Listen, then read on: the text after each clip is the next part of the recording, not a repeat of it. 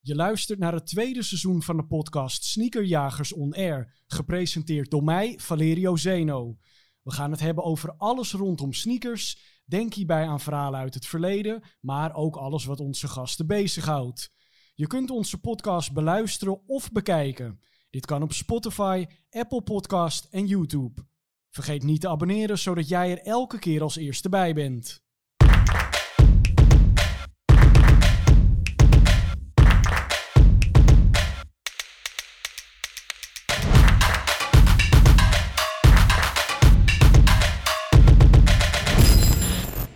Ik heb zojuist een eh, blokje op het haardvuur gelegd. Dat betekent maar één ding. De nieuwe aflevering van Sneakerjagers On Air kan officieel beginnen.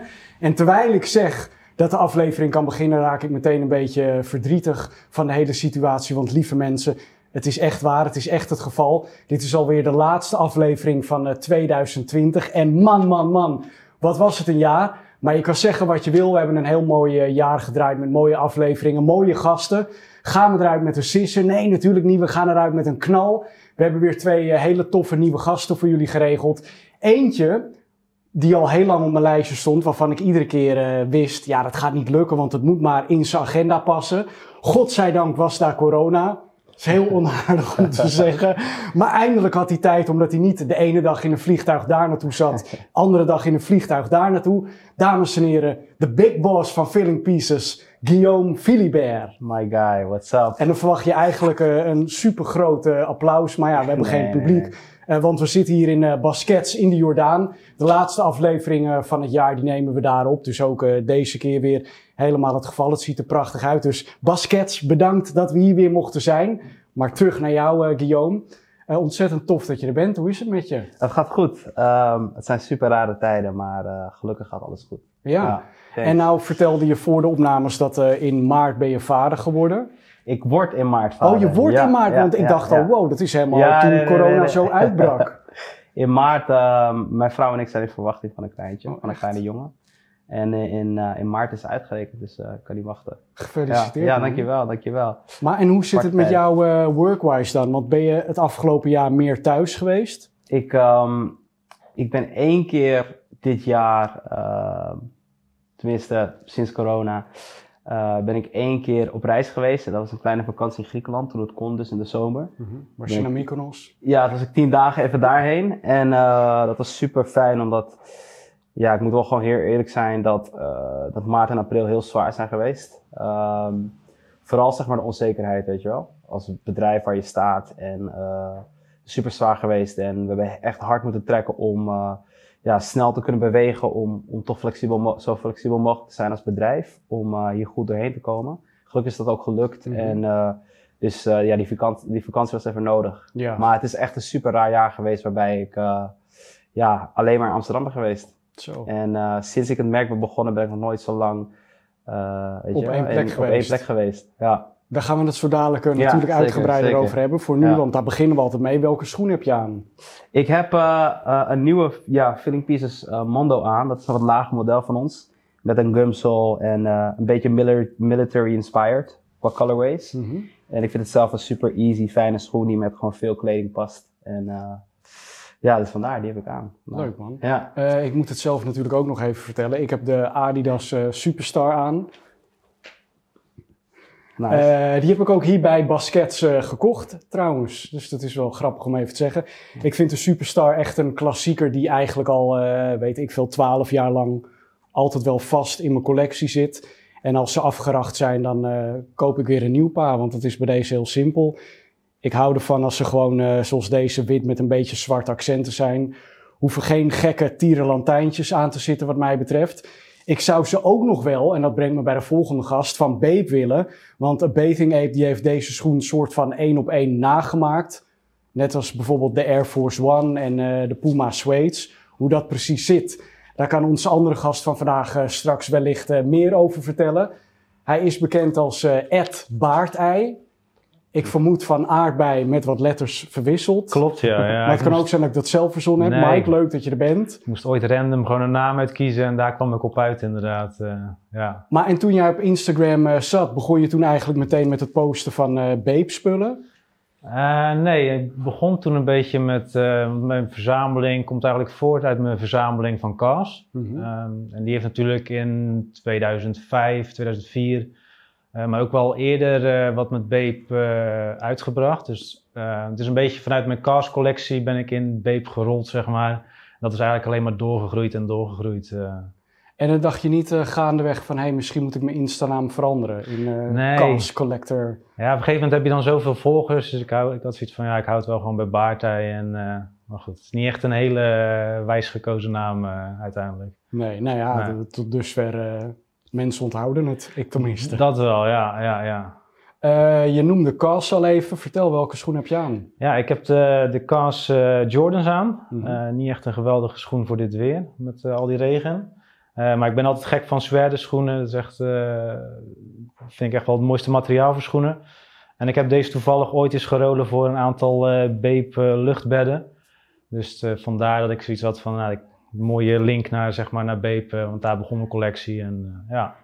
Maar die veters die erin zitten, die zijn van uh, Original Fake? Klopt, ja. Die ja, zaten ja. er niet bij, toch? Nee, klopt. Het zijn hoe gewoon, ben je daar dan aan gekomen? Ehm, ja, ook uit Japan gekocht. Ik heb echt altijd, eh, ze hebben deze, die veters in iets van vier of vijf kleuren uitgebracht. Ja. Ehm, en deze heb ik ooit eens in Japan gekocht en ik had zoiets van, nou, het past er wel mooi bij. eh, Ja. ja. Eh, nou vind ik het te gek dat jij hier bent, want eh, ik ben ook een eh, groot fan van Bathing Ape. Japans merk. Ik vind het leuk om kijkers daarin misschien wat, wat meer te leren. Dat ze weten waar het vandaan komt en zo. Nou, jij bent volgens mij wat dat betreft een soort van wandelende encyclopedie. Vermoed ik. Ja, dat is een Tenzij beetje... je gaat zeggen, ja, ik weet er eigenlijk geen reet van. Want dan wordt het een extra korte aflevering. Nee, dat is echt door de jaren zo gegroeid inderdaad. Ik ben echt begonnen met... ehm, ik vind het leuk om zeg maar dingen te vinden die dan niemand anders heeft. Dus Ja. ook de meest zeldzame dingen. Ehm, en ik ben toen best wel snel in Japan al gaan zoeken. Ehm, in Japan heb je, net als je, net, als je je marktplaats hebt, heb je daar eh, Yahoo Auctions. En daar kan je als buitenlander gewoon niet kopen eigenlijk. Niemand verstuurt daar naar Nederland of de rest van de wereld. Mhm. Dus je moet dan echt via een proxy service werken. Dus En wat, is een proxy server? Zeg maar iemand, ja, een service, dat is iemand die in Japan woont. Ja. Eh, en jij zegt van, joh, ik wil op dat item, item bieden of ik wil dat item kopen. Zij kopen dat dan voor jou. En zij, daar betaal je een bepaalde fee voor. En dan sturen zij het weer op naar jou. Dus het is echt, eh, ja, het gaat echt via een kringetje, komt het dan eh, in Nederland aan. Ehm, daar was ik al best wel snel bij, zeg maar. Ehm, en nu zijn er echt heel veel van die bedrijfjes en het is nu heel makkelijk om dat te doen.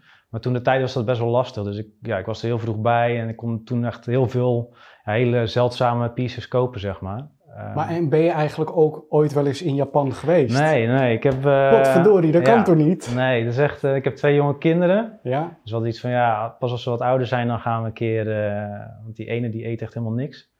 En dat wordt echt wel lastig daar dan. dus we wachten nog heel even. Ik heb er wel heel veel vrienden opgebouwd. Echt, dus ja, ik wil er echt heel graag een keer heen.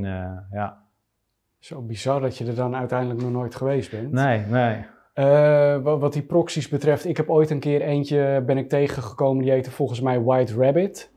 Ja, Ken je die ja, toevallig? Ja, ja, die ken ik, ja. ja. Ik, ik ben er nog niet mee in zee gegaan, want het, ik zag eh, zo snel, dat is wel groot en zag er wel allemaal goed uit. Maar die werken bijvoorbeeld alleen maar van maandag tot en met vrijdag. Dus als er een release in het weekend is, ja, dan hebben ze weer heel slim bedacht, dat kan, ja. maar dan moet je wel meer betalen. Ja, ja nee, er zijn er echt heel veel van die proxies. En het, zeg maar, het is een uitdaging om zeg maar, die proxy te vinden die echt, zeg maar, als jij zoiets hebt van ik wil op dit item bieden of ik wil dit item hebben, wat echt heel limited is, dat zij dan echt gewoon zo snel mogelijk dat kunnen kopen voor jou. Ja. En dat is echt een uitdaging om zeg maar, daar een partij in te vinden die daar echt heel goed in is. We hebben echt, ik heb misschien vier, vijf proxies gehad. Op een gegeven moment had ik echt een Fransman die deed dat dan een beetje voor zijn lol erbij. Maar ik en een vriend stuurden dan echt gewoon dagelijks vier, vijf berichten van kan je dat kopen, dat kopen. En op een gegeven moment zijn ze het dan zat, weet je wel. Dan willen ze het ook niet meer. Dus dan zit je echt vast aan die grotere bedrijven die dat doen. En die zijn inderdaad echt niet in het weekend of zitten wel echt voorwaarden aan, zeg maar. Wat het Ja, gewoon maar dat is lastig ook maakt. zo bizar, want dan is het dus een groot bedrijf. En dan denk je, hoezo kan je anno 2020, ben je niet in het Ja. weekend Ja. Nee, dat actief? is, ja, nee, dus het is echt heel lastig om de juiste te vinden en ook een betaalbare, want de prijs loopt echt, echt super uiteen. Eh, dus ik heb nu echt heel, heel lang samengewerkt met een bedrijfje. Dat zijn echt gewoon een man en een vrouw die het samen doen. Mhm. Ehm, en die, die kunnen echt wel gewoon ook in het weekend ook. En die staan echt wel, zeg maar, qua tijden gewoon veel langer voor je klaar dan echt die grotere partijen. Ja. ja. Maar nou heb je dus iedere keer eh, de verzendskosten die er bovenop komen. Misschien importkosten als het hoger dan een bepaald bedrag is. En die proxykosten komen er dus bij. Nou weet ik, jij verzamelt al heel lang spullen van Beep. ja. Heb jij niet ontzettend veel geld door al die schijven over de balk gegooid? Ja, nee, dat wil ik niet weten inderdaad, wat daar eh, aan opgegaan is. eh. Maar je vrouw vindt het nog steeds goed. Ja, ja, dat die... eh, ik hoop Zegt hij een je- beetje Ja, weet je, als een boel met kiespijn. nee, die vindt het wel leuk. die, die heeft er zelf echt helemaal niks mee.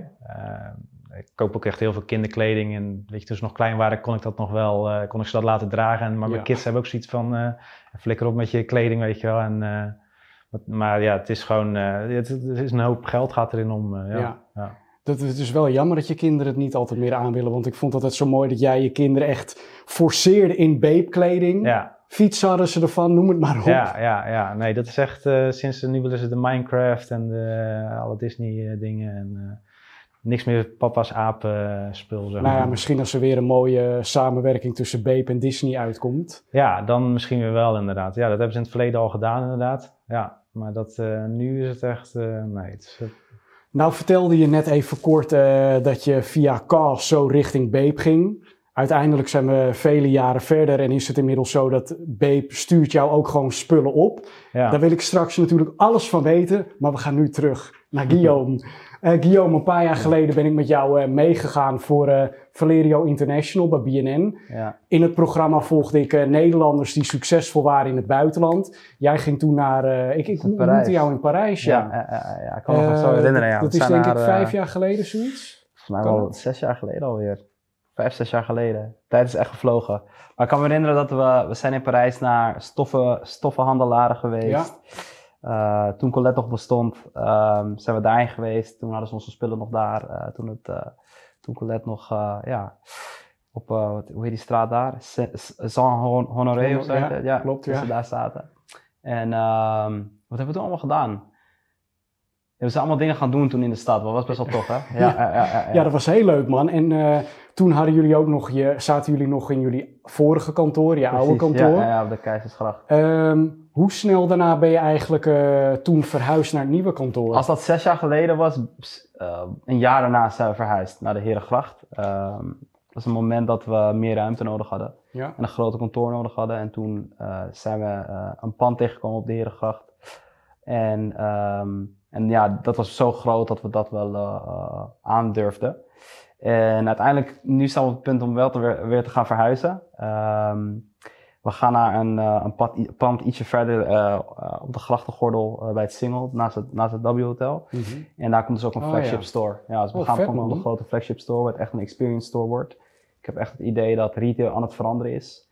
En ja, dat consumers gewoon nu veel meer experience willen en ook vragen van merken. En eh, ja, weet je, de ontwikkelingen online en dergelijke zorgen ervoor dat de winkel, als mensen naar de winkel gaan, dat echt iets speciaals moet zijn. Dus dat is een beetje wat we in de pipelines hebben. En daarboven komen dan, eh, komt één level van kantoren. We hebben heel erg gemerkt dit jaar dat heel veel mensen eh, van huis werken fijn vinden. Veel van mijn collega's die zijn verhuisd naar Rotterdam of naar andere steden.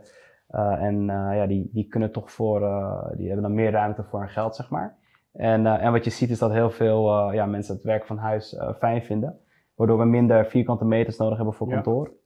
En Wat dus eigenlijk een hele mooie bijkomstigheid is. ja, precies, precies, precies. Dus eh, ja, uiteindelijk eh, gaan we ja, einde dit jaar, eh, begin volgend jaar gaan we die, eh, de move maken. Dus kom zeker langs. Kom zeker langs. Zeker, ja. ja. Dus de tijd vliegt. Inmiddels we weer vijf jaar verder. Maar Ja. dat kantoor waar ik destijds met dat programma over de vloer kwam, vond ik al indrukwekkend groot. Ja, Eh, het ging nog groter en het zit nu op de Keizersgracht of Herengracht. nee, we zijn van de Keizergracht naar de Herengracht Oh, geweest. ja. Ja. toen hadden we ongeveer rond de 250 vierkante meter. De Herengracht was 1000 vierkante meter. Zo. Dat was wel echt heel groot. Eh, en nu gaan we denk ik naar 600 vierkante meter of zo. Ja, dus eh, en dan winkel met, met, met, met kantoor samen. soort Maar wat ja. ik me dan zo afvraag is, kijk, ik, ik vind die panden op de grachten natuurlijk helemaal geweldig. Ja, Maar ik denk dan altijd bij bedrijven zo van, eh, wow, maar dan, dan betaal je zoveel geld voor de locatie, precies. terwijl je ook ergens anders in Amsterdam zou kunnen zitten. Ja, Waarom kies je er dan toch voor? Ja, het is, een eh, goede vraag. Ik denk dat ehm, sowieso we een hele goede deal kunnen maken op het pand. Ik denk dat eh, als de huurbaas dit hoort, dat hij het niet zo leuk vindt. Mhm. Maar we hebben heel veel zelf eh, geïnvesteerd. En omdat we een creatief bedrijf zijn, hoeft het niet allemaal super gelikt eruit te zien. Dus we kwamen dat pand binnen. Moet je voorstellen, allemaal kleine hokjes, tapijt, systeemplafonds. En uh, ja, om daar als corporate bedrijf dan iets van te maken, moet je heel veel geld tegenaan gooien. Maar wij waren een creatief bureau of uh, merk, dus we konden dat op een hele slimme manier doen. Dus we hebben heel veel zelf gedaan, waardoor we gewoon een goede deal hebben kunnen Oh, ja. maken. En, uh, en uiteindelijk hebben we dus ja, best voor een best wel goede prijs daar vijf jaar gezeten. En, en nu gaan we dus naar een ander pand waar we ook zelf heel veel gaan doen. En, uh, dus ja, ik denk als je gewoon zelf heel creatief bezig bent, dat, je, dat het niet zo heel duur op de gracht hoeft te zijn. Nee. Nee. En dat je meer voor elkaar krijgt. Ja, precies. En ik denk ook wel, kijk, het heeft zijn voordelen en zijn nadelen. Ik denk dat we, we zijn alsnog, weet je wel, vergeleken andere grote merken, zijn we een superklein merk nog. Um, en het heeft wel een soort van, qua uiterlijk heeft het iets statisch, weet je wel, uh, waardoor heel veel, ook, heel veel mensen ook denken van, oh, het gaat wel heel goed daar, weet je wel. En opeens worden invoices opeens duurder, weet je, offertes worden duurder, Ja, ja, ja. Uh, noem maar op. Maar uh, ja, ik denk in general dat, uh, ja, het heeft ook wel zo zijn charme, weet je wel. En, en ik vind het verhaal zelf daarachter best wel mooi, omdat die panden waren natuurlijk van slavenhandelaren. En, en, en als je kijkt, weet je, ik met mijn Surinaamse roots, mijn, mijn ancestors, weet je wel, hebben natuurlijk, zijn ook slaven geweest. En om dan, weet je, om in zo'n pand te zitten met een creatief bedrijf waar verschillende soorten mensen samen kunnen werken in alle harmonie, dat is ook wel een soort van full circle moment. Dus dat geeft het ook wel een soort van extra waarde. Ja. Uh, toen ik uh, met je meeging uh, in, in Parijs, volgens mij was dat Hm. toen ook een beetje de periode dat je net zo'n display shop-in-shop gedeelte kreeg in de Bijenkorf. Kan dat Ja. kloppen? Klopt, klopt, klopt. En, en eh, in die tijd dacht ik nog van, eh, ja, de, de tijd van winkels verandert zo dat alles naar online verplaatst. Precies. En nu zeg je juist van, eh, ja, mensen willen helemaal een experience. Ja. Is dat dan toch in de afgelopen zes jaar, eh, heeft dat opeens een onverwachte bocht gemaakt? Ik denk het niet. Ik denk dat, ehm, weet je, de, de, de grootte van, van online en, en social media en dergelijke. Ik geloof dat wij als mensen al, altijd wel de persoonlijke soort van experience nodig hebben. Weet je wel? Dus ik zie het echt dat online is gewoon de kassa's, de, de checkout. En de winkel is meer de experience, waar je dus echt nieuwe merken tegenkomt. Of weet je wel, de, de, de verschillende soort van senses die je in een winkel kan experiencen, zoals geur, geluid, het aanraken van bepaalde fabric. Dat zijn dingen die je niet online kan, kan, kan experiencen. En ik geloof dat daarom de winkel juist belangrijk is en centraal staat om juist mensen aan, naar je merk, aan je merk te koppelen en te winnen. Ja. En vervolgens, als ze eenmaal het merk kennen, ja, dan kopen ze online uh, bepaalde pieces van je. Ja, Ja, dus het kijk- is een, com- een combinatie. Je- je- precies, jij, jij weet het natuurlijk veel beter dan ik, Ja. want ik ben gewoon een buitenstaander en jij zit er vuistdiep in. Ja. Maar eh, kijk, ik zou bijvoorbeeld ook denken, ik zeg het nu even heel kort door de bocht, hè. Ik zou denken, stel je voor je bent een merk, dan, dan begin je, ik zeg het even heel makkelijk. Ja. Dan begin je een Instagram pagina, dan post je je eigen producten. En daarnaast post je ook foto's van merken of mensen waarmee je geassocieerd wil worden, zodat Ja. je zo een beetje een imagootje bouwt van, wij, wij zijn deze lifestyle. Precies. En dan zou ik denken, ja, dan, dan, dan hoeft een winkel toch niet meer. In principe wel, uh, omdat ik heel erg geloof dat uiteindelijk, om als nieuw merk, en ik, en ik weet dit, want ik ben tien jaar geleden begonnen met een eigen merk. En op een gegeven moment, wat ons als merk heel erg heeft, heeft, soort van, heeft geholpen, is retailers zoals Baskets, retailers zoals een 8 sneakers, een Kit die net open ging toen in New York, um, en Selfridges, weet je, dat soort winkels die uiteindelijk je product ook inkopen. En uiteindelijk, we hadden toen niet de marketingbudgetten om advertising te doen en noem maar op. Mhm. We hadden gewoon een product en we schoten waar daar bepaalde content voor. Het werd gedeeld. Hypebeast, Highsnowbite, die die platforms begonnen te supporten. Maar uiteindelijk de mensen die je product in zo'n winkel zagen, zoals Readspace toen de tijd die het inkocht. Daar hadden, ze, hadden de klanten gewoon de fysieke soort van experience met je product. Ze passen het aan, ze voelen dat, weet je, kwaliteit leer. Oké, Ja. cool, weet je wel. En zo, zo denk ik dat wij de juiste stap hebben gemaakt. Dus retail heeft ons wel echt geholpen om uh, ja, een merk wat groter te maken. Op een gegeven moment natuurlijk als je een bepaalde maat, maat hebt, dat je dan uh, veel online kan verkopen. Maar ik denk wel dat die, ja, die physical experience is gewoon echt belangrijk. Ja, want gek genoeg, zodra je het in een winkel ziet, dan is het opeens echt. Ja, En dan kan je daarmee zien van, oh, ze liggen daar en ze hebben een winkel daar. precies. Dus precies. dat, dat helpt ook weer in het aanzien van het imago en zo. Precies, ja. En in, in de whole brand building is dat wel gewoon een, uh, voor mij een essentieel uh, punt geweest. Ja. Ja. Nou zitten jullie nog niet zo lang uh, in de negen straatjes. Jullie Ja, hebben, waar voorheen boekenwinkel Mendo zat, hebben Juist. jullie nu een winkel. ja. Is vet geworden, man. Ja, dankjewel. Ik denk dat uh, het was een soort van hele, het was toevalligheid ook daar weer een soort van, uh, de cirkel was weer rond. Toen ik Finning Pieces begon, toen uh, studeerde ik nog architectuur. En ehm, toen liep ik stage bij een bureau dat heette Concrete. Ze deden interieur en exterieur van architectuur. En ze, hebben, ze hadden toen een tijd, voordat ik kwam, een boekenwinkel ontworpen. Dat heette Mendo. En Mendo heeft allemaal prijs gewonnen met de mooiste designboekenwinkel. En ik kwam Mendo tegen daar. En uiteindelijk ben ik bevriend geworden met Gunifort. En Gunifort is een van de eerste Feeling Pieces klanten die bij mij nog uh, op de hoek van de straat bij wijze van schoenen kocht. En hij is toen uiteindelijk partner geworden bij Mendo. En ik kwam daar vaak in die winkel. En op een gegeven moment zijn zij toen verhuisd naar de Doelen. En dat was in, uh, in april, maart. En hoe mooi is die winkel geworden? Ja, die is ook heel sick hoor, die winkel. Ja, het is in de Doelenstraat. En uiteindelijk kwam dat pand vrij. En zij zeiden van, joh, wil je niet iets met die winkel doen? En wij kregen toen net het nieuws dat het nieuwe kantoor en de flagship, dus uh, Space echt met een jaar soort van uh, bijna uh, vertraagd zou worden. En waren dus ja, zit wel haast in om eigen retail te doen. We merkten dat heel veel klanten die Feeling Pieces kochten, uh, vooral omdat we met de kleding begonnen, dat heel veel ja, mensen gewoon die experience wilden hebben van oké, ik wil een t-shirt wel even passen, want 120 euro uitgeven aan een t-shirt wat ik ken is een beetje lastig. Dus we merkten echt dat we een winkel nodig hadden. Die winkel komt op pad, hebben met een heel klein budget, hebben we toch wel creatief iets moois van kunnen maken. En, en we zijn heel blij dat die winkel ja, er is is natuurlijk wel een hele moeilijke start, weet je wel. Uh, de tweede wave kwam eraan, uh, winkels moesten weer dicht, of tenminste... Als jij zegt de tweede, tweede wave, dan klinkt het bijna alsof er een nieuw album Ja, ja, ja, nee, de, de, de, de corona-wave natuurlijk, weet je wel. Dus dat ja. was echt was een, beetje, was een beetje vervelend. Maar om terug te komen op het hele retail-verhaal... Um, als je naar Japan gaat, doe het. Um, weet je, de, de Babe stores daar, dat zijn echte experiences. We waren natuurlijk al zo lang daarmee bezig. En uh, ik geloof de eerste winkel heette Nowhere, toch? Van, ja, van Nigo. Ik had het boek, dus ik er wel eens doorheen. En die architect die, die is de Babesters heeft ontworpen. En ook Nowhere, ik ben even zijn naam kwijt. Hele goede architect. Um, die heeft ook al die ice cream winkels en zo gemaakt. Die begrepen het vanaf een early age, weet je wel. Echt al, heb ik het over jaren geleden, wisten zij al van oké, okay, retail is gewoon heel erg belangrijk. Het is een extensie van je merk. En om het op de juiste manier te doen, uh, ja, elevate dat ook de merkbeleving. Ja. Ja, dan zeg je me wat, want je begint over uh, Bape en uh, BBC en zo. Ja. Ik weet nog de eerste keer dat ik in de BBC ice cream winkel in New York was, dat ik ook echt dacht van, ja, ja die winkel was ingericht alsof het een ijssalon was en de verdieping erboven was een soort uh, space gebeuren, helemaal donker met hele kleine sterretjes aan het plafond en zo. Ah. En ik was bij Bathing Ape in LA, hun eerste vestiging daar. En daar was ook in de winkel een lopende band waar alle Beepstar schoenen op voorbij Ja, kwamen. ja. En eh, ik dacht ook, ik kies een paar schoenen uit die ik hebben wil. En zo simpel is het. En bij echt drie paar wat ik aanwees, zeiden ze nee, die hebben we alleen nog in maat eh, 39. Nee, die is er alleen in 45.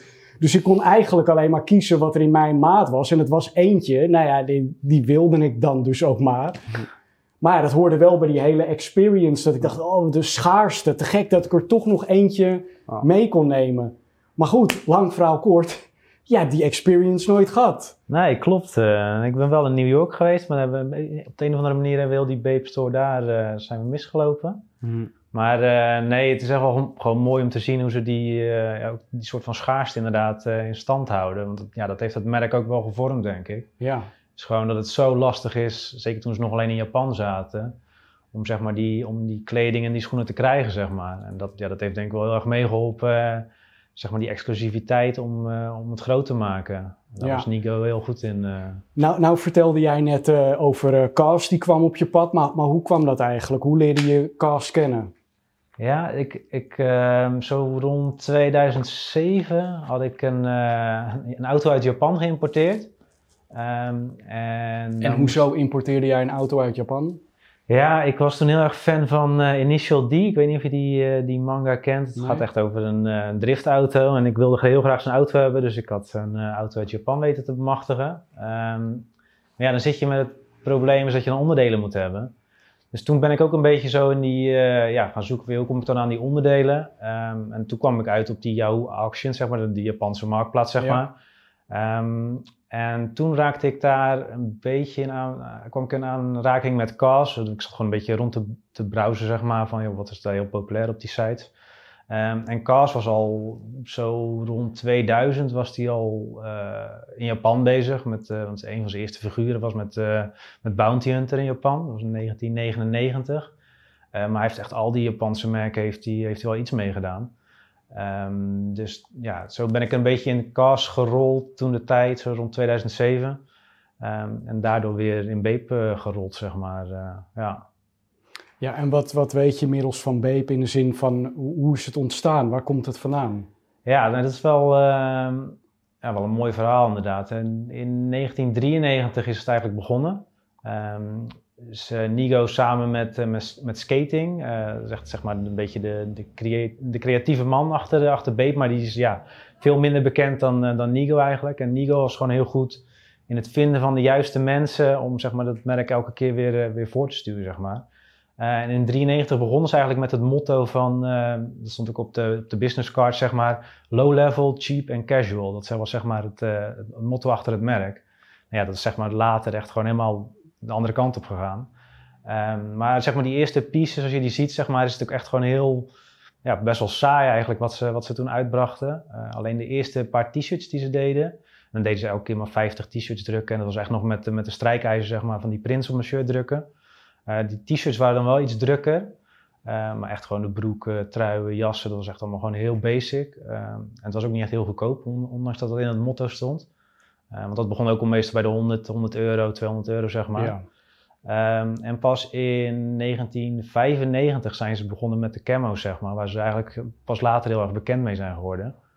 Eh, het eerste waar ze die camo op drukten was een, eh, was een overhemd eh, in 95 en in 96 kwam het op een t-shirtje, was echt een hele grote print op een t-shirt. Ehm, en daarna pas, een beetje 97, 98 ook op jassen en dan zag je echt al die, die camo all over print, zeg maar. Eh, dus toen is eigenlijk pas die camo begonnen. Ehm, ja, daarna is het merk eigenlijk alleen maar groeien en steeds een soort van ehm, ja, steeds meer flashy geworden. En dat zie je ook in die periode van Nigo, zeg maar, vanaf 2000, 2005, zat hij echt veel meer met, met, met zijn tanden en echt zijn uiterlijk en echt veel meer flashy met al die grootheden uit. eh, Het werd veel meer hip-hop. ja, ja, ja. Dus je ziet er dan rond die tijd ook veel meer rappers die het gaan dragen. En eh, dat zag je in het begin helemaal niet eigenlijk. En toen was het echt veel meer graffiti-artiesten die het droegen. Beastie Boys, dat soort jongens, zeg maar, eh, aan het begin. Ja. Maar en eh, hoe, hoe is de naam eh, Bathing Ape tot stand gekomen en wa- wa- waar staat het voor? ja, Nigo was heel erg fan van, eh, van Planet of the Apes. Ja? Dat was ook een beetje mijn link ernaartoe, want daar ben ik ook fan van de films. Dus ik vond het ook wel een leuke connectie, zeg maar. Ehm, en het refereert aan a bathing ape in lukewarm water. Dat is zeg maar, ehm, zeg maar Japanse jongeren die opgroeien, heel rijk opgroeien en een beetje afges, afgeschud van de werkelijke wereld. En dat, zeg maar, die combinatie en Planet of the Apes maakte zeg maar, die naam eh, samen. Dat is zeg maar een soort Japans gezegde. Ja, ik dacht ook dat het was van het gezegde van een, een badderende aap Ja, in lauw klopt. warm water. Zo van, Ja. een aap hoeft helemaal niet in lauw warm water. Dat is echt Nee. een beetje een verwend, Ja. verwend aapje. Ja, en daar refereert het onnodig. aan. Ja, ja, en dat is een beetje, zeg maar, het publiek wat Beep kocht, zeg maar, is dat publiek wat, zeg maar, van rijk en afgeschud van de wereld. eh, dus dat is een beetje, een beetje heel duaal, zeg maar. eh, ja, klopt. En, en eh, Nigo's naam, is dat zijn echte naam? Nee, hij heet anders. Ik, kom, ik weet even niet zijn eh, echte naam inderdaad. Nico staat voor, voor twee. Ja? Ehm, en hij is, dat komt een beetje omdat hij in, in, in de schaduw stond, of nummer twee was van Fujiwara Hiroshi van Fragment Design. En die is zeg maar, in de jaren tachtig is die eh, een, een column begonnen in een Japans blad. Dat heette Last Orgy. Ehm, en dat heeft Nigo zeg maar ook rond 93, 92, 93 overgenomen. Eh, die column in, in, in een Japans magazine, volgens mij was het Popeye magazine. Ehm, en dat heeft hij samen met, met Jonio gedaan van, eh, van Undercover. Dus Jun, Ta- Jun Takahashi. Die eh, had zeg maar bijnaam Jonio en, en Nigo, zeg maar, was, dat was Nigo's bijnaam. En in het begin werd het ook gewoon geschreven als 2 Go, zeg maar. Het was niet Oh, ja. Nigo uitgeschreven, maar 2 Go. Dat heeft hij heel lang volgehouden, ja. Maar nu dat we weten dat eh Nigo's eh, eigenlijk dat dat zijn bijnaam is en dat het staat voor twee of de tweede, Ja, vallen er eigenlijk wel veel puzzelstukken in elkaar. Want dat logo is eigenlijk van Planet of the Apes eh, gekopieerd. ja, de Air Force One, de Adidas Superstar, Ja. de All-Star misschien ook wel. Ja, denk ik ook wel. De Puma Suede, al die modellen die zijn door Bathing Ape gewoon, nou ja, bijna één op één geript. Ja. Jarenlang geproduceerd. Maar hoe kan het nou dat daar, dat daar nooit een een of andere rechtszaak tegenaan geslingerd werd? Ik weet niet precies hoe dat zit met die Air Force. Ik hoorde las pas een theorie dat Nike zeg maar, dat niet, hem niet kon aanklagen omdat het patent ver- verlopen was of iets. Dus ik weet niet precies hoe het zit, maar hij heeft inderdaad echt gewoon alles gekopieerd. Zeker met, met, met sneakers heeft hij gewoon Adidas, Converse met de Ape Star, eh, Puma. gewoon alles gekopieerd. Ja. En het gekke is dat hij ook wel weer bijvoorbeeld Adidas kopieerde, maar dan ook wel weer een collab ernaast deed, zeg maar, met Adidas. Precies, ja. Dat, is- al- eigenlijk alsof het allemaal eh, door de vingers werd gezien. Ja, ja, ja. En misschien weet dat ook wel, omdat Bape natuurlijk zo'n groot merk was op een gegeven moment. Eh, maar dat is heel gek om te zien inderdaad. Dus dat hij gewoon dingen kopieerde, gewoon keihard. En ook heel veel Planet of the Ape, Ape graphics, zeg maar, aan het begin van, van het merk. Kopieerde hij gewoon, weet je, nam die screenshots of, of van, van de, uit de film, zeg maar. En dat printte hij gewoon op een t-shirt. Dus hij heeft heel veel eh, dingen gekopieerd eh, van verschillende merken. En daar is hij inderdaad gewoon al die jaren mee weggekomen. Ja. En dat is, ja, dat is wel bijzonder, want als je nu ziet met Human Made bijvoorbeeld, doet hij ook weer allemaal collabs met Adidas en eh, dus al die merken die hebben er, lijkt erop dat ze er geen problemen mee hebben gehad. Precies, het zijn ja. toch altijd wel vrienden en samenwerkingen die om de zoveel jaar weer terugkomen. Ja, Al vraag ik me wel af hoe dat met Nike zit, want een, een paar jaar geleden is een beetje stilletjes eh, die, dat Air Force One model, die Beepsta, daar hebben ze toch een aantal dingen aan veranderd. ja, ze hebben op een gegeven moment ook de Roadster uitgebracht. Toen had ze zeg maar zo'n airbubbel aan de achterkant, dus toen was het alweer een beetje afwijkend. En die vorm van de schoen lijkt nu steeds minder op de Air Force, heb ik het idee. Het is echt wel, het begint steeds meer zijn eigen vorm te krijgen. Het lijkt er nog wel op, maar niet meer zoals, eh, zeg maar, helemaal aan het begin. En vind je dat een vooruitgang of achteruitgang? Ja, ik, ik ben eigenlijk altijd van de, zeg maar de vintage Bape geweest. Eh, nieuwe Bape heb ik niet zo heel gigantisch veel mee. Ehm, dus voor mij is het altijd een beetje een achteruitgang. Weet je, het is op, ze zijn nu al zo lang bezig, ze hebben eigenlijk alles al een keer gedaan. Ehm, en ze brengen zoveel dingen weer opnieuw en opnieuw en opnieuw uit, of kleine variaties erop. En ze doen echt zoveel collabs met merken waarvan je dan denkt van waarom, weet je wel. Op een gegeven moment deden ze iets met Angry Birds. Je, dat soort dingen, dan denk ik van ja, waarom moet je dat als merk nog, eh, nog doen, zeg maar. Ja. Of zou dat dan kunnen omdat het misschien Japan is en wij het niet altijd helemaal begrijpen? Ja, dat zou ook nog kunnen. Maar ik denk met Angry Birds, weet je, dat is volgens, mij ook niet heel groot in Japan. Dan denk ik van ja, dat is wel heel geketend naar de westerse wereld. En dan, weet je, dat soort, dat soort collabs, dat doen ze tegenwoordig wel meer. En denk van ja, weet je, waarom moet je dat als merk nog doen eh, Ja. of willen? Ja, ik had ook het idee, maar dat kan ook zijn omdat ik toen veel jonger was. Ik leerde Babe kennen door een collega die het destijds in eh, ja, begin 2000 ook zoiets uit Japan importeerde. En hij was er helemaal wild van en ik had er nog nooit van gehoord. De funkdokter Willem Verhoef. Je weet dat ik het over jou heb, moet ik toch even zeggen. En ik dacht, hoezo importeert hij daarna? Wat, wat is dit voor merk? En vervolgens duurde het best wel lang voordat ik eigenlijk via de omweg, zo noem ik het dan maar even, via Pharrell steeds zag. Eh, en uiteindelijk ook eh, op zoek ben gegaan. Maar daar waar hij meer, die collega van mij, die Planet of the Apes-achtige dingen tof vond, zat ik eerst meer een beetje in die Baby Milo en die Beepsta-achtige hoek. Ehm, maar weet je, omdat ik toen jonger was dan dat hij was, heb ik het idee als ik daarop terugkeek dat Babe vroeger wat meer volwassen was dan hoe het nu is. Of is dat maar mijn perceptie omdat ik toen jonger was? Ja, ik denk zeker tot na 2002, 3, toen was het echt wel gewoon best wel volwassen merk. En inderdaad, toen kwam zo rond 2004, 2005 kwam Baby Milo. Ehm, en toen, toen splitste het inderdaad een beetje af. Toen kreeg je inderdaad wat meer, ehm, ja, soort van kinderlijke dingen. En ik had het idee dat het daarna ook steeds meer collabs werden, waar ze eerst zeg maar, veel meer collabs deden met merken als Neighborhood en dat soort, dat soort merken, Precies, zeg ja. Toen ging het steeds meer naar eh, weet je, de Pokémon en dat soort eh, Ja. collabs. eh, ja. Maar en als je daar zo op terugkijkt, wat vond jij, wat waren toffe samenwerkingen in die tijd voor jou? Ehm, ja, ik ben altijd heel erg fan geweest van de, van de Stash en Futura dingen aan het begin. Ehm, Nigo haalde ze echt al heel vroeg in 1995 eh, de Futura en Stash erbij. Ehm, en nou, nou Futura is een graffiti-artiest. Ja. En wie is Stash? Stash is ook een graffiti-artiest uit New York. eh, Oh, dus ja. die werken heel veel samen met elkaar. Ja. Ehm, en in 1995 begonnen die ehm, al heel goed met Nigo samen te werken en heel veel uit te brengen samen. En toen kreeg het merk echt steeds meer eh, ook een beetje die graffiti-achtergrond. Ehm, en toen was het al echt heel inventief met t-shirts uitbrengen in van die, eh, van die spraycans, zeg maar. Dus echt dat ze t-shirts eh, compressed gewoon samendrukten om in een spraycan te krijgen en dat soort dingen. Dus zeg maar in 95, die periode zeg maar van 95 tot 2000, dat vind ik echt wel de mooiste, er zijn echt wel de mooiste dingen uitgekomen. Ehm, en begin 2000 ook nog wel. En voor mij vanaf 2005 ongeveer, dan is het een beetje van ja, hoeft het voor mij niet meer zo. Nee. eh, nee.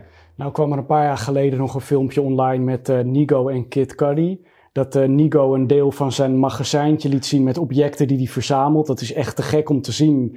Daar gaat mijn hart echt sneller van kloppen. Want je ziet de meest exclusieve dingen voorbij komen. Tot, eh, weet ik veel, poppen van de McDonald's en zo. Dat je denkt, tenminste, dat denk ik, zo'n magazijn wil ik ook hebben. Eh, bij jou in de winkel, je nieuwe winkel in de Negen Straatjes, moest ik daar ook even aan denken. Want wat ik zo vet vind, is dat, en je had het net al over die experience. Er staat een kunstwerk in de winkel. Ja. Er staat die eh, boombox van Daniel Arsham, geloof ik. In hoeverre is iemand als Nigo een voorbeeld voor jou? Een heel groot voorbeeld. Ehm, sterker nog, ik denk dat Babe in general eh, mij in het begin van het merk, eh, tenminste heeft aangezet om te doen wat ik doe, denk ik. Eh filling pieces, als je, het staat voor het gat vullen tussen high-end en streetwear. Ik denk dat, dat, dat Nigo met Babe vooral in de tijd dat ik begon, het was echt high qualitative streetwear soort van, weet je wel. Ook voor een duurde soort van price point. En ik zag, eh, weet je, artiesten als Kanye West, Pharrell Williams, zag ik heel erg eh, twee dingen doen. Namelijk high-end fashion, Dior denim, Margiela jackets met, met Jordans mixen. En ik voelde dat daar iets gaande was qua, qua, eh, weet je, qua segment. Er ontstond een soort van energie tussen die twee segmenten. En als je gewoon terugkijkt naar high-end fashion, was voor de white elites. Streetwear komt uit black culture, weet je wel. En ik, heb het gevoel dat het voor verschillende mensen is ontworpen en gemaakt. Maar dat artiesten en muziek en, en, en mode bracht die twee dingen samen. Ehm, en ja, Babe was toen de tijd en ook Billionaire Boys Club waren voor mij wel echt de inspiraties om, om, om te doen wat ik doe. En ik denk dat het altijd wel in het merk zit. En ook als je komt in de winkel, zoals je zei, we proberen wel altijd die, die, die brug te slaan tussen, tussen kunst en mode en muziek. En vandaar ook de pieces die in de winkel staan. Uh, zoals een Daniel Arsham boombox of, uh, of die, die piece, die, de, de, de copy collection van uh, Michaela, die, die sculpture die je in de winkel ziet. We proberen wel altijd een soort van die, die brug te slaan. Mooi man. Ja. Ja, omdat jij inmiddels al zo lang in die wereld werkt. Wat zijn nou ontwerpers die je, die je inmiddels ja, echt kent? Um, Want ik heb altijd als, in... buitenstaander het gevoel dat jij wel uh, goede maten met Ronnie Feek bent. Ja, ja, ja. ja ik heb Ronnie uh, um, echt in het begin van het merk leren kennen. Ik kreeg, en hoe, hoe, kwam dat? Waar was dat? Ja, het is heel grappig. Je had toen van die beurzen, dat heette Bread and Butter. Mm -hmm. waren van die modebeurzen. Was in Berlijn? Was in Berlijn, ja. In Berlijn. En uh, ik ging daarheen. Ik wist al van Ronnie Fike en zijn samenwerken. En dat hij bij David C. in New York uh, de ASIC releases en zo maakte. Ja, om het en, meteen uh, de wereld uit te helpen, is het Fiek of Fike? Want ik zeg echt altijd Fiek. Het is Fike. Oké. Okay. Ja, okay. ja, ja. en, um, ja, en waar, eigenlijk een beetje, waar ik hem leerde kennen was dus op die beurs. Hij deed een samenwerking met Sebago's van die bootschoentjes. En hij was op die stand en ik probeerde hem toen eigenlijk te ontmoeten. Maar hij was toen, toen de tijd niet op die, op die, op die stand. En uh, ik vond heel jammer dat ik hem toen niet ontmoette. En een week later kreeg ik een mailtje van, uh, hey, this is Ronnie Fike in de, in de, in de, in de subject line. En hij vertelde van, hey, um, I'm about to open a store called Kip. Um, wordt een gedeelte van Atrium. Dat was een, een, winkel toen in New York. Ik denk de, de meeste mensen die in New York zijn geweest, kennen die winkel wel. En um, hij ging daar de footwear section doen. En hij zei van, yo, ik heb je schoenen gezien bij Readspace van Jeff Staple. En uh, ik vind je producten tof. Uh, heb je wat stock available? En toen zijn we eigenlijk een beetje in gesprek geraakt. Uh, toen ik naar New York ging, ben ik hem, heb ik hem ontmoet. En toen begonnen we eigenlijk meteen te praten over special colorways van onze low-top. Die ik ook mee heb, zal ik je zo laten zien. het eerste model. En uiteindelijk is dat een soort vriendschap geworden. En um, ja, zijn we eigenlijk best wel goede vrienden geworden en werken we nog steeds samen. En zo, ja, hij koopt de spullen in, we doen veel samenwerkingen. En daarnaast heb ik hem ook bijvoorbeeld geholpen met de Babesta. Ik weet niet of je de, de Fikesta hebt gezien. Zeker. Uh, die hebben we bijvoorbeeld in de Filling Pieces uh, productielijn in Portugal ontworpen, of gemaakt voor hem, geproduceerd. Dus op die manier werken we gewoon samen op verschillende projecten. En is hij daarnaast ook een goede vriend geworden. Ja. ja. maar je vertelt alles zo rustig en koelbloedig, hè? Mm. Uh, kijk, als je een mailtje krijgt van Ronnie, dan is er nog een mailtje, dus dan lees je dat rustig in je eigen tijd. Maar hoe was het moment dat je die afspraak met hem had staan en je liep daar naartoe? En het, wat, wat gebeurde er toen? Kwam je bij een secretaresse aan? Was uh, het in een nee, nee, nee. barretje? Dit is, je moet je voorstellen, dit is zeg maar...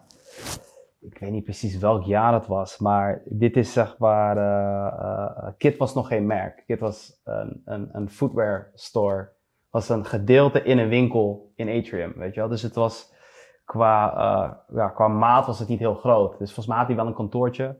Maar ik ontmoette hem gewoon in de winkel. En um, uh, ja, we hadden al best wel lang contact. Dus er zat niet echt een soort van uh, spanning op of zo. Mm -hmm. Maar het was, ik vond het heel tof om hem te ontmoeten. Hele nice guy. En waar, ik, waar ik denk ik het meest van onder de indruk was, is, is zeg maar zijn kennis over materialen en kleuren. En ik denk dat dat ook iedereen die zijn werk een beetje kent, weet dat hij wel de master of, of, of colorways zeg maar is. En um, het interessante is dat van zijn soort van verhaal is dat hij natuurlijk zoveel kennis heeft opgedaan, omdat hij als, als, als bijna van stockboy in, in, in, in de stockroom van, van, van een footwearwinkel is begonnen en zichzelf omhoog heeft gewerkt. En daardoor ook zeg maar die knowledge heeft van wat mensen gewoon willen. En ik denk dat hij dat op een uh, juiste manier soort van heeft uitgebreid naar het merk wat Kit vandaag de dag is. En uh, wat is de tip die je van hem hebt gekregen waarvan je denkt, zo, dat is echt een goede man? Um, Want ik zou bij hem echt denken, elke seconde dat ik met hem ben, zou ik alleen maar zo lopen omdat ik denk, alles Ja. wat hij zegt is goud waard. Maar Ja, ik, ja, ja. Ik, ik heb hem nog nooit ontmoet, hè. Ja, ik denk dat. eh, ehm, wat ik zeg maar bijzonder aan hem vind, is dat hij eh, eh, wel altijd heel dicht bij zichzelf is gebleven. Weet je wel. En ehm, ja, ik denk hij is de same guy die hij toen er tijd was toen ik hem ontmoette in een soort van de footwear sectie in Atrium. Wat En waar merk je dat dan aan? Ehm, ja, omdat hij, ik denk, hij, hij heeft een bepaalde soort eh, ja, humbleness, denk ik, die, eh, eh, die mij ook inspireert om, om, om gewoon met beide benen op de grond te blijven staan en gewoon door te blijven, ja, te, door te blijven Ja, vechten, ja. soort van, weet je wel. Ehm, hij deed een show, geloof ik, en het ene moment, de avond ervoor, staat hij bewijs van de nieuwe Versace-collectie met Bella Hadid naast hem te presenteren tijdens de fashion show. En de dag daarna had ik een afspraak met hem toevallig. En eh, is hij gewoon op kantoor om tien uur in de ochtend. En ja, het leven gaat gewoon door, weet je wel. Dus dat is gewoon, eh, ja, die bepaalde hassel, dat, eh, dat is best wel inspirerend. Ja. En heb je ook een ontwerper of een eigenaar van een merk ontmoet waarvan je zegt, ja, toen was ik wel een beetje nerveus. Ehm, Heb je bijvoorbeeld die, die eigenaar van Supreme wel eens nee, gezien? nee, nee, nee, helaas niet. Helaas niet. Ik zou hem wel heel graag eh, een keertje willen ontmoeten. Ehm, ik kan me niet echt een moment herinneren. Ik kan me herinneren dat ik ooit een keertje Pharrell Williams, dat was toen bij Gorilli. Kan je dat nog herinneren? Ja, in Rotterdam. Ja, toen, eh, toen heb ik hem niet ontmoet of zo, maar toen dacht ik wel van, je voelde zeg maar gewoon echt de energie van een artiest die zeg maar een winkel binnenkomt. En Corili kan je herinneren, Rotterdam, kleine winkel. Dus dat was wel een heel bijzonder moment. Ja. Ja, als in het idee dat jij gewoon in hetzelfde pand bent als Ja. Pharrell, dat is echt wel Eigenlijk vet. best wel crazy dat dat in Nederland toen de tijd gebeurde. Gorilli Ja, is wel man. een van de weinige winkels die Zo. Pusha T en eh, toen, toen de tijd nog de Clips. Ja, die eh, hadden ze gewoon. Die, die, die daar binnen waren. Dus eh, ja, het was best echt wel een, eh, een legendarische winkel. Jammer Ja, dankzij hun heb ik ook destijds eh, beelden van, eh, of designer toys van eh Cars kunnen kopen. Ja, precies, dat kwam precies. echt door die hoek met hun. Ja. Eh, heb jij eigenlijk eh, poppetjes van eh Cars? Ja, wel gehad, maar op een gegeven moment eh kwam ik in. Cas die stuurde me een keer een bericht. Dat ik, iets, dat ik had iets van Cas, eh, een collab met Undercover gevonden in Japan. En die had ik gepost. En toen stuurde hij me gewoon een beetje nasty bericht van: joh, die dingen zijn fake. En ik probeerde Oh. gewoon een beetje aan het praten. En eh, hij was echt helemaal niet aardig tegen me. en toen later had ik nog een keer iets wat echt heel zeldzaam was. En dan had hij ook zoiets van: ja, dat is ook fake. En dan was hij ook nog een keer niet echt heel aardig tegen me. Maar wat bizar dat hij dan gewoon eh, contact met jou opneemt. Ja, ik weet niet wat dat is, want toen post ik echt heel veel cars. Dus ik denk wel dat hij gezien heeft dat ik wel toen wel een aardige collectie had. Zeg maar. Ja. Toen ook, vond ik het ook leuk om echt gewoon de meest zeldzame dingen van cars te vinden. Zeg maar. Dus echt zijn dingen uit 95, 96, zijn samenwerking met Subware en dat soort dingen. Ehm, dus toen heeft we hebben een paar keer heen en weer ge- gechat. En toen had ik iets van: oké, volgens mij ben je echt niet, eh, gewoon helemaal niet aardig. En toen had ik ook iets van: weet je, ik laat het wel een beetje varen. En toen ben ik ook een beetje gestopt met cars verzamelen. maar toch heb je niet alles van Ja, Cars eh, niet- uitgeflikkerd. Nee, klopt. Niet helemaal. eh, dat is toch wel lastig, maar ik denk, ja, ik weet niet. Ik had echt iets van, ja, nou, laat me zitten, weet je wel. Ja, snap ik. Ja, ja. Nou stipten we net kort al even Supreme aan. Een merk wat er ook bekend om staat om de gekke accessoires die ze uitbrengen. Nou, Ja. Babe doet dat natuurlijk ook als geen ander. ja. Ik heb natuurlijk door jouw Instagram pagina gezien, jij hebt ontzettend veel bijzondere Babe spullen. Echt uit de tijd dat eh, nou ja, nog bijna niemand wist wat het was. Maar wat zijn nou een paar toffe dingen uit jouw collectie waarvan je zegt, ja Valerio, dit vind ik zo te gek dat ik dat heb. Ja, wat ze in, eh, in 97 heeft Nigo, ehm, had hij een event in Japan. En toen heeft hij een, eh, een soort dia-kijker ehm, uitgebracht als invite voor dat event. Ja? Dus dan heeft hij allemaal dia's gemaakt met, eh, met plaatjes zeg maar, van die collectie die hij toen aan het uitbrengen was. Maar is er dan zo'n eh, Viewmaster? Nee, nee, het was echt gewoon een, ja, een beetje een vierkant apparaatje waar je gewoon een diaatje inschuift en een knopje kan drukken om een lampje te laten branden. En dan kan je die dia's zeg Oh, maar ja, zien. Ja, Met een stukje vergrootglas ervoor. ja. En echt alles aan die dia's en alles is zeg maar zo, ehm, zit zoveel aandacht aan de details in zeg maar. Dat je denkt voor een merk wat toen in 97, nou, toen was het al wel wat groter. Maar als je dat ziet zeg maar hoeveel werk daarin zit, dat is echt van die items en denk van ja, weet je, dat is echt gewoon zo cool dat je dat, ehm, dat je daar zoveel details in kan verwerken en iets uitbrengt als een invite zeg maar, zo'n dia kijken, weet je, dat soort dingen vond ik echt... En ook zo die, die t-shirts in spraycans, dat ze dat hebben gedaan. Ehm, ze hebben die, die Campbell soepblikken, eh, Ja. daar hebben ze ook zeg maar die t-shirts. Zoals jouw eh, tas. Ja, klopt. Ik heb ook zo'n blik bij me. Eh, zeg maar, ze hebben heel veel van die t-shirts en dat soort blikken uitgebracht. Weet je, dat, daar was Nigo echt heel goed in. Zeg maar, net die draai te geven. Dat je echt iets bijzonders had, zeg maar. Zeg maar zelfs de hele kleine dingen als invites en dat soort dingen. Wist hij dan altijd weer heel erg bijzonder te maken. Laat dat blik even zien als je wil. Oh ja, is goed. Ja, ik vind het ook wel leuk dan als ik in Amerika in een eh, zo'n grote supermarkt ben. En ik zie dat soort eh, blikken staan. Dan denk ik aan Bathing Ape. Terwijl Ja. het eigenlijk helemaal niet eh, Ja. daardoor groot is geworden. ja, nee, het is echt gewoon... ja, het is- daar kwamen zeg maar echt de speciale t-shirts in, die, die, die, in die blikken. Ehm, zeker al de, de handprints die hij deed. Hij heeft zeg maar begin 2000 heeft hij heel veel t-shirts ook, ook handgedrukt. Ehm, en dus een beetje, er zijn heel veel oplages van, van 100 stuks. Waar we, weten we, weet niemand echt of hij die dan zelf gedrukt heeft. Maar er zijn een aantal releases die hij dan echt gewoon met de hand zelf gedrukt heeft. En hij was er ook heel creatief in om, om designs dan aan de binnenkant van t-shirts te drukken. Of weet je, designs over elkaar heen te drukken. Ja. En dat heeft mij dan weer een beetje gebracht om zelf te gaan screenprinten. Dan had ik echt zoiets van, oké, ik ga heel veel Bape shirts kopen en vintage Japanse shirts. Om daar dan zelf weer overheen, over die, die designs die er al op staan, om daar dan weer overheen te drukken en zo. Het is helaas nooit echt van de grond gekomen toen... Maar dat klinkt ook wel een beetje als vloek in de kerk. Dat je denkt, oh my god, dan ga je toch niet zelf dan eh Ja, dingen nee. overheen doen. Ik had zoiets van, weet je, ik ga echt de meest zeldzame Bape shirts zoeken. En vintage andere shirts. Mhm. En daar dan gewoon zelf mijn eigen designs weer overheen printen, zeg maar. Of designs die samenwerken met het design dat op zo'n shirt staat. Eh, maar toen kreeg ik ja, kinderen, dus dat is er nooit van gekomen. Wel echt heel veel screenprint cursussen gedaan. En, eh, dus uiteindelijk is dat niet, eh, niet van de grond gekomen. Dus, maar dat is, eh, ja, dat, Nigo was zeg maar ook wel heel creatief met dat soort dingen. Dus zeg maar zelf, zelf eh, shirts bedrukken en zo. Ja. En wat is nou een item uit je collectie waar je heel lang naar op zoek was? Ehm, ja, zeg maar de shirts uit, uit 93. Dat is echt gewoon zeg maar, de eerste shirts die ze uitbrachten. Daar heb ik echt heel lang naar gezocht. Maar heb je ook gekke accessoires waar je lang naar zocht? Ja, die dia, die dia was er eentje van. Die was echt heel moeilijk te vinden. Was maar een oplage van 50 stuks. En die gingen dan echt naar gasten als Futura, Ster, zeg maar alle grote de aarde, zeg maar. Eh, dus zeg maar, als je er dan eentje vindt, is het gewoon echt heel bizar dat je, dat je er dan eentje tegenkomt. Ehm, en ik zag hem toevallig echt ochtends vroeg een keer op, op Yahoo Japan. En ik denk dat heel veel mensen niet weten wat het was. Dus niemand bood erop. Dus ik had hem echt voor, voor 100 euro of zo. Ehm, maar ja, dat soort dingen echt... ehm, ja, ze hebben zo gigantisch veel uitgebracht en samengewerkt. Weet je, van condooms. Ik denk, overal is wel een keer een logo opgezet. eh, dus ja, het blijft zo bizar wat hij aan collabs allemaal heeft gedaan met, met bedrijven. ja. Wat, wat zou je nog willen hebben? Ja, dus zoek je nog naar? ja, dus één t-shirt wat, eh, wat hij begin 2000 heeft geprint.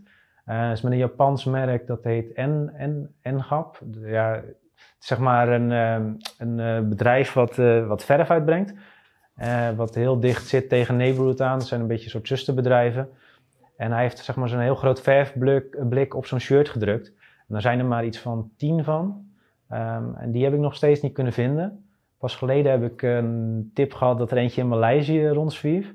Want wat ze in Maleisië doen is heel veel balen t-shirts kopen vanuit Japan. Dus echt gewoon eh 300, 400 t-shirts eh, per keer, zeg maar. Echt in één hele grote baal. En ehm, daar zit heel veel echt oldschool babe tussen. Heel veel fake babe, maar ook heel veel oldschool eh babe tussen. Dus Maleisië is echt een gigantische markt met allemaal vintage. Daar zitten nog allemaal en- verstopte pareltjes. ja, ja. Dus ook allemaal t-shirts uit 93. Zo kreeg ik pas geleden een tip van een vriend van mij daar dat hij een, een t-shirt uit 93 had gevonden daar. En dan is het echt heel erg proberen te kijken of we die, diegene die dat t-shirt dan heeft, om eerst uit te zoeken of hij weet wat hij heeft, weet je wel. Dus een beetje proberen uit te zoeken. En dan kijken of we hem kunnen kopen. Maar dat is, ja, het is gewoon lastig, want die markt in Maleisië is echt heel groot. Dus vaak weten ze dan wel wat ze hebben en dan vragen ze er ook echt eh, bizarre prijzen Ja. voor. eh, ja. Kortom, jouw zoektocht is nog lang niet ten einde. Nee, absoluut niet. Eh, maar Nigo is uit Babe, toch? Ja, ja, die wilde er ook echt helemaal niks meer mee te maken hebben. En was- hoe komt dat, denk je? Ja, hij is, eh, hij is er echt helemaal klaar mee. Hij wil er echt helemaal niks meer van weten. Je mag hem er niet naar vragen. Als je een babe shirtje aan hebt en je wil een... Wordt hij eh, boos? Ja, als je een, eh, een handtekening wil, dan doet hij het niet. Het is echt gewoon helemaal klaar mee. Het is echt gewoon, voor hem is dat helemaal over, dat hoofdstuk. Ja, ja. ik was toen ook een keer naar eh O'Ellery. ja, dat was hij vorig jaar. Ja, en toen had ik een Babe-vest aan. Ja. En ja, wist ik veel. Ik, ik hou die hele soap er niet bij. Nee. En toen zeiden mensen ook al, oh jee, dat je dat aandurft. Nee, waarom doe je dat aan, man? Is Nico daar? En ik dacht, ja, is Nico daar Ja. inderdaad. Nee, dat... eh, Wist ik veel. Ik stond daar ook helemaal te zweten in die winkel. Ik dacht, ik heb dit helemaal verkeerd aangepakt. Ja, nee, hij wil echt helemaal niks meer met het merk te maken hebben. Dus dat is echt helemaal, daar is hij echt helemaal klaar mee. Ja, want nu doet hij eh, Human Made. Ja, Eh, een eh, merk wat geïnspireerd is op de mode uit Amerika uit de jaren 40 of 50. ja, ja, ja, rond die tijd, ja. ja. Eh, nou sta ik er altijd van te kijken dat, dan, dat er dan Amerikaanse teksten op die shirt staan, maar die altijd zo belabberd vertaald zijn. Dat als je denkt, hé, wat staat daar nou eigenlijk? Zit daar nog een gedachte achter of is dat gewoon een slechte Google Translate? Ik denk het tweede, want dan staat Beep ook wel onbekend. Dus dat ze in het verleden echt heel veel hele beroerde vertalingen op, op jassen en shirts hebben gedrukt. Er zijn er ja, behoorlijk wat voorbeelden van. Maar inderdaad, Nico is nu echt heel erg met Human Made vooral bezig met zeg maar ja, de jaren 40, 50. KFC heeft hij een eh collab meegedaan en zo, dat soort dingen. Ja, dat zie je echt in zijn stijl en, en wat hij mooi vindt, zeg maar. Eh, zijn verzameling komt daar weer heel goed in terug. eh. En vind jij dat dan automatisch weer tof omdat Nigo erin zit? Nee, niet alles. Eh, zeker de eerste pieces van Human Made waren echt helemaal in de stijl van Nigo. Dus echt van die hele wijde broeken. En, eh, terwijl dat juist toen helemaal niet in was. Dus dat, ja, het is echt voor mij... Ik, vind er zitten wel echt hele mooie dingen tussen. Ehm, heel veel mooie jassen en zo. Maar niet alles... eh, nee, ik vind niet alles heel goed. eh, nee. Nee. En waarom niet? Ja, wat ik zeg, het is inderdaad echt helemaal zijn stijl is het voornamelijk. Dus het is echt gewoon al die wijde broeken en zo. Dat, ja, Dat zou je niet zo snel dragen. Nee, niet meer. Nee, Dus nee, zo groot is je liefde niet dat je helemaal blind bent en dat je denkt, ja, dat koop ik dan toch. Ik zit dan toch te twijfelen als ik van Human Made een soort barbecue schort zie. Ja. Ik denk, ja, ik heb niet eens een barbecue, maar dat vind ik toch tof. Ja, nee, ik heb niet, eh, niet alles, eh, nee. Oké. Eh, nou, Nico, die, die, die vertaalt dan wel eens dingen niet helemaal lekker. Heb jij wel eens met Filling Pieces eh, een, een productierun gehad die dan toch niet goed in elkaar zat of niet klopte? Ja, ik heb toevallig eentje mee. Ehm, dit is de, de low top. Dat is onze eerste, eigenlijk de eerste schoen die we ooit hebben ontworpen en hebben geproduceerd. Dit is trouwens een van de eerste 50 schoenen. Ja. Eh, dat was een prototype toenertijd uit 2010. Ehm, ja, zo- ja, dat is echt, je kan, je kan het een beetje zien. Dit was, ja, het ziet er super amateuristisch uit. Het had ook Nou, nog een soort van, en het, in het Mag binnensoltje, je volgens mij gaat die, ik weet niet of die eruit kan halen, nee. staat ook mijn naam nog. Dat je kan zien. Ehm, Oh Dit ja. was zeg maar echt, volgens mij de eerste sample die ik binnenkreeg of zo.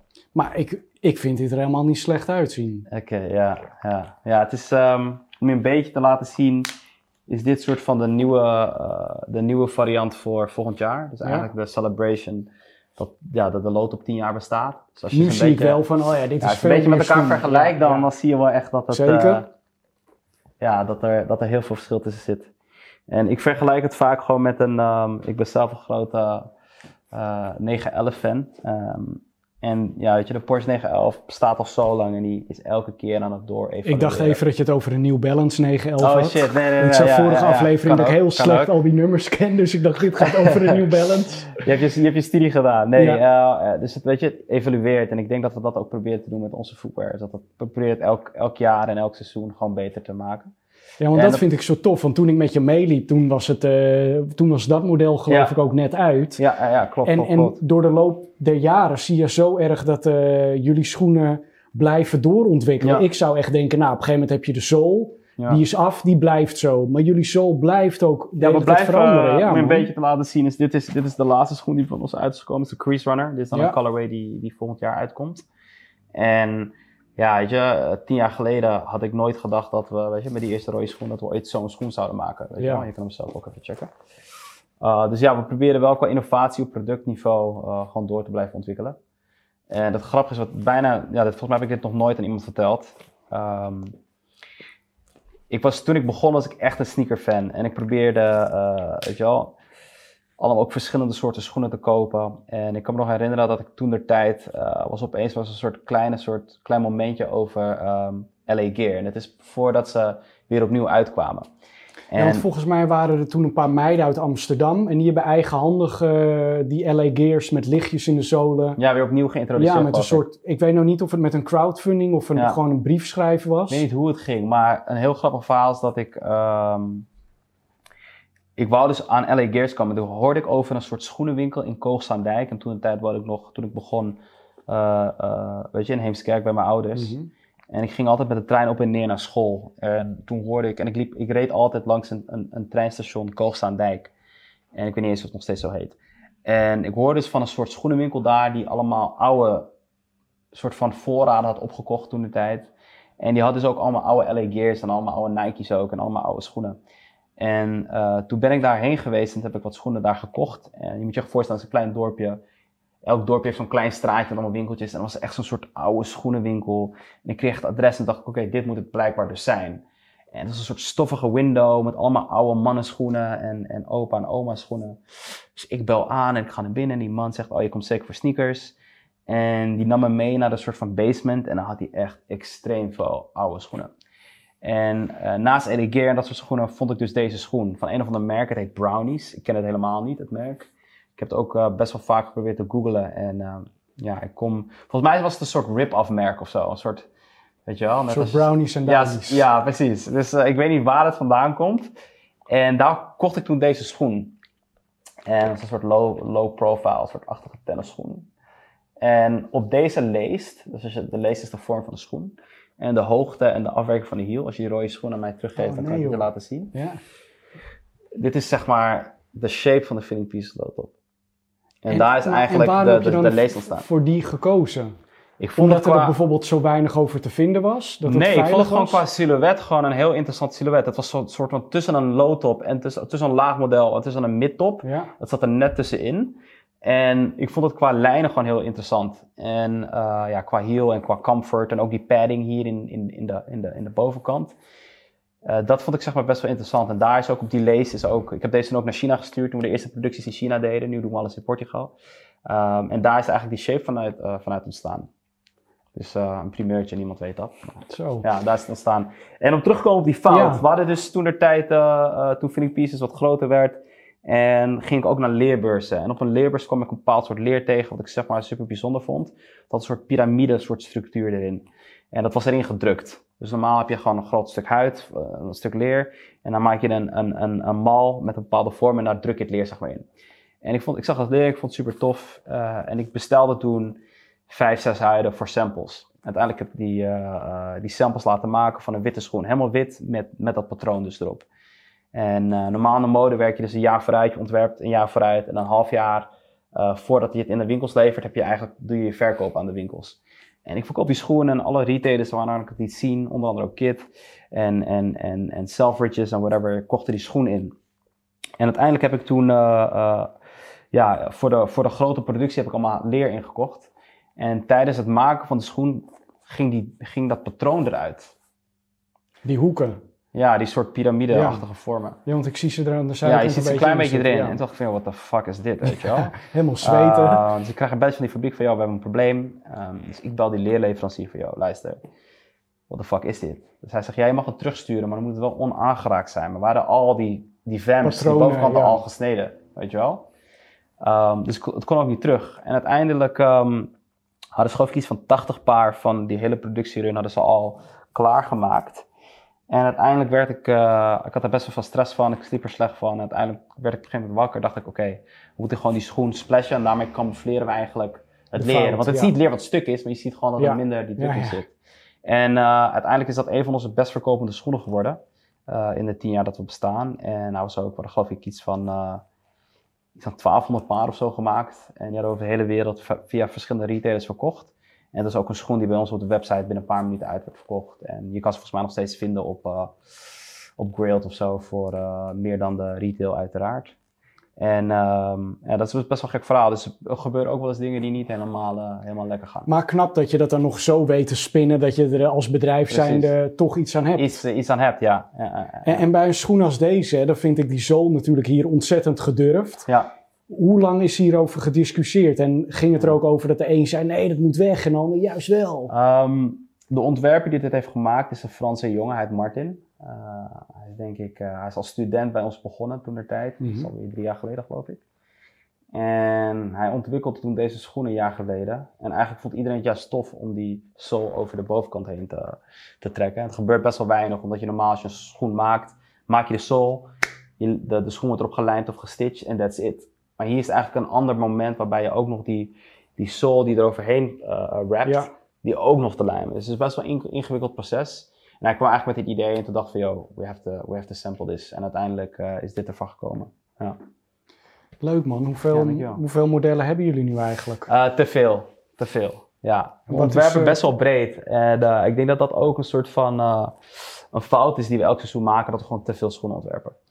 Weet je? En, eh, Maar hoeveel modellen denk je dat er nu zijn van filling pieces?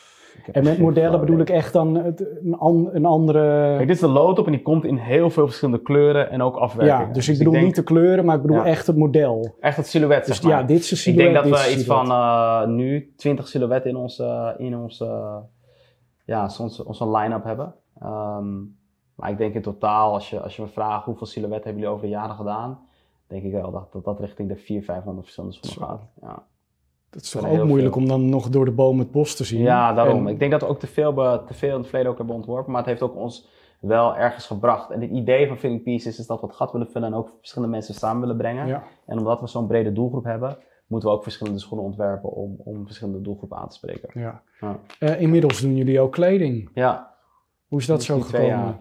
Eh, het kriebelde altijd wel ergens, weet je wel. Van, eh, of het nou kleding was die we voor shoots moesten doen of lookbooks. We merkten altijd dat het moeilijk voor ons was om kleding te vinden die niet heavily branded is. Omdat ja, als Ja. merk kan je niet andere kledingmerken gaan, eh, gaan, gaan pushen in elke shoot. Dus het begon al een beetje soort van daar om de vraag om eigen kleding te doen. En ik geloof heel erg dat waar het merk voor staat en ook hoe het eruit ziet en de esthetiek en de values, dat dat ook in, in kleding terug moest komen. En toen werd eigenlijk de, de keuze gemaakt om dat ook te doen. En dacht je toen niet van, eh, nou ja, ik heb nu die schoenen eindelijk lekker uitgedokterd, dat loopt nu. Ik ga Mhm. Ja. nu niet aan een hele andere takt weer eh, het wiel opnieuw uit moeten Um, vinden. ik denk dat, ik denk dat zeg maar, die ambitie om, om, om groter te gaan en, en ook meer bekendheid te krijgen, voor, om je een voorbeeld te geven. Uh, er zijn best wel veel artiesten of, of, of atleten ehm, die geen andere footwear-brands als Nike of Adidas als een contract hebben mogen dragen. En met kleding is het toch wat makkelijker en ook, het is ook zichtbaarder. Dus ook vanuit een marketing point of view is het, is het een, een keuze geweest om het te doen. Omdat je dan toch bij die persoon kan komen. Ja, precies, precies. En ik denk ook dat het gewoon met ambitie te maken heeft om, om door te willen groeien. Weet je wel, we wilden een winkel openen. Ik dacht van ja, ik ga niet een soort alleen schoenenwinkel, een soort schoenenwinkel openen, dus er moet ook kleding bij. Ja. En nu zijn we ook weer bezig met andere eh, product categories. We hebben net een zonnebril gereleased. Dus we blijven wel altijd bezig om te kijken van eh, what's next. Oké, Ja. dus schoenen, kleding, zonnebril. Ja, Wat staat er ook meer op je verlanglijstje? ehm, Nog een gekke accessoire zoals Supreme of Bathing Ape Nee, niet? per se, omdat ik niet echt. eh, ik zou het heel tof vinden. Ik geloof alleen niet dat wij ja, het merk daarvoor zijn, of dat onze consumers of dat, dat meteen eh, zouden begrijpen of Ja. zo. Wat ik wel, waar ik wel heel veel eh, eh, affiniteit mee heb en graag zou willen doen, is furniture design. Oh ja. Eh, als je, Ja, ik weet dat niet of je vind bij ons in de winkel bent geweest, we hebben ook Ja. van die vintage meubels in de winkel. En eh, dat zou ik wel heel tof vinden om te doen. En het sluit ook een beetje aan met mijn studie en mijn achtergrond. Dus dat zou ik wel heel tof vinden om te doen. Tja, leuk En dat man. gebeurt gewoon te weinig. Ja, Ja. nou dat klinkt goed. Ja. Eh, van dit mooie cadeau wat jij in maart gaat ontvangen, ga ik ook naar een heel mooi cadeau. Ik moet toch een bruggetje maken. Eh, jij maakt namelijk nog steeds kans op die Air Max 1 die wij met alle gasten bij de Sneakers, Sneakerjagers On Air podcast hebben samengesteld. Iedere week kwamen hier twee gasten en dan mochten ze een onderdeel van de Air Max 1 uitkiezen en dan mochten ze bepalen welke kleur en welk materiaal er voor dat onderdeel gebruikt werd. Eh Vijs Bespokes gaat uiteindelijk die Air Max 1 in jouw maat maken. Het enige wat jij daarvoor hoeft te doen is een bijnaam te bedenken voor die sneaker. We laten hem nu even zien. Dit is hem. Er zitten twee soort veters bij. Een eh, zwarte rope lace met eh, fluoriserend roze strepen en een witte veter. En op die witte veter wordt de bijnaam gedrukt die jij dus kan bedenken. Dus kijk goed naar deze schoen. Bedenk een naam die je er goed bij vindt passen. En mail hem naar geuzennaam.sneakerjagers.nl. En wie weet, neemt dan de grote Tommy Trigger van Sneakerjagers binnenkort contact op met jou via je DM. Het, de ene keer is het Virgil Abloh, de andere keer is het Nigo, uh, Cas, maar in dit geval Tommy Trigger. Hij is er gewoon weer bij. Hij staat achter in de winkel. Hey. Oh ja, hij is er echt. Eh, nou ja, op die manier kan jij dus met een eh, uniek exemplaar eh, naar huis gaan. Of naar huis gaan. We bellen bij je aan, dan komt het helemaal goed. Voor nu zou ik willen zeggen, gasten ontzettend bedankt. Tommy, bedankt dat je er wederom was. Eh, Ryan, bedankt dat je er was elke keer weer voor de techniek. De prachtige camera-shots. Zonder jou waren we nergens. Eh, jij als kijker of luisteraar ook ontzettend bedankt. En tot in 2021.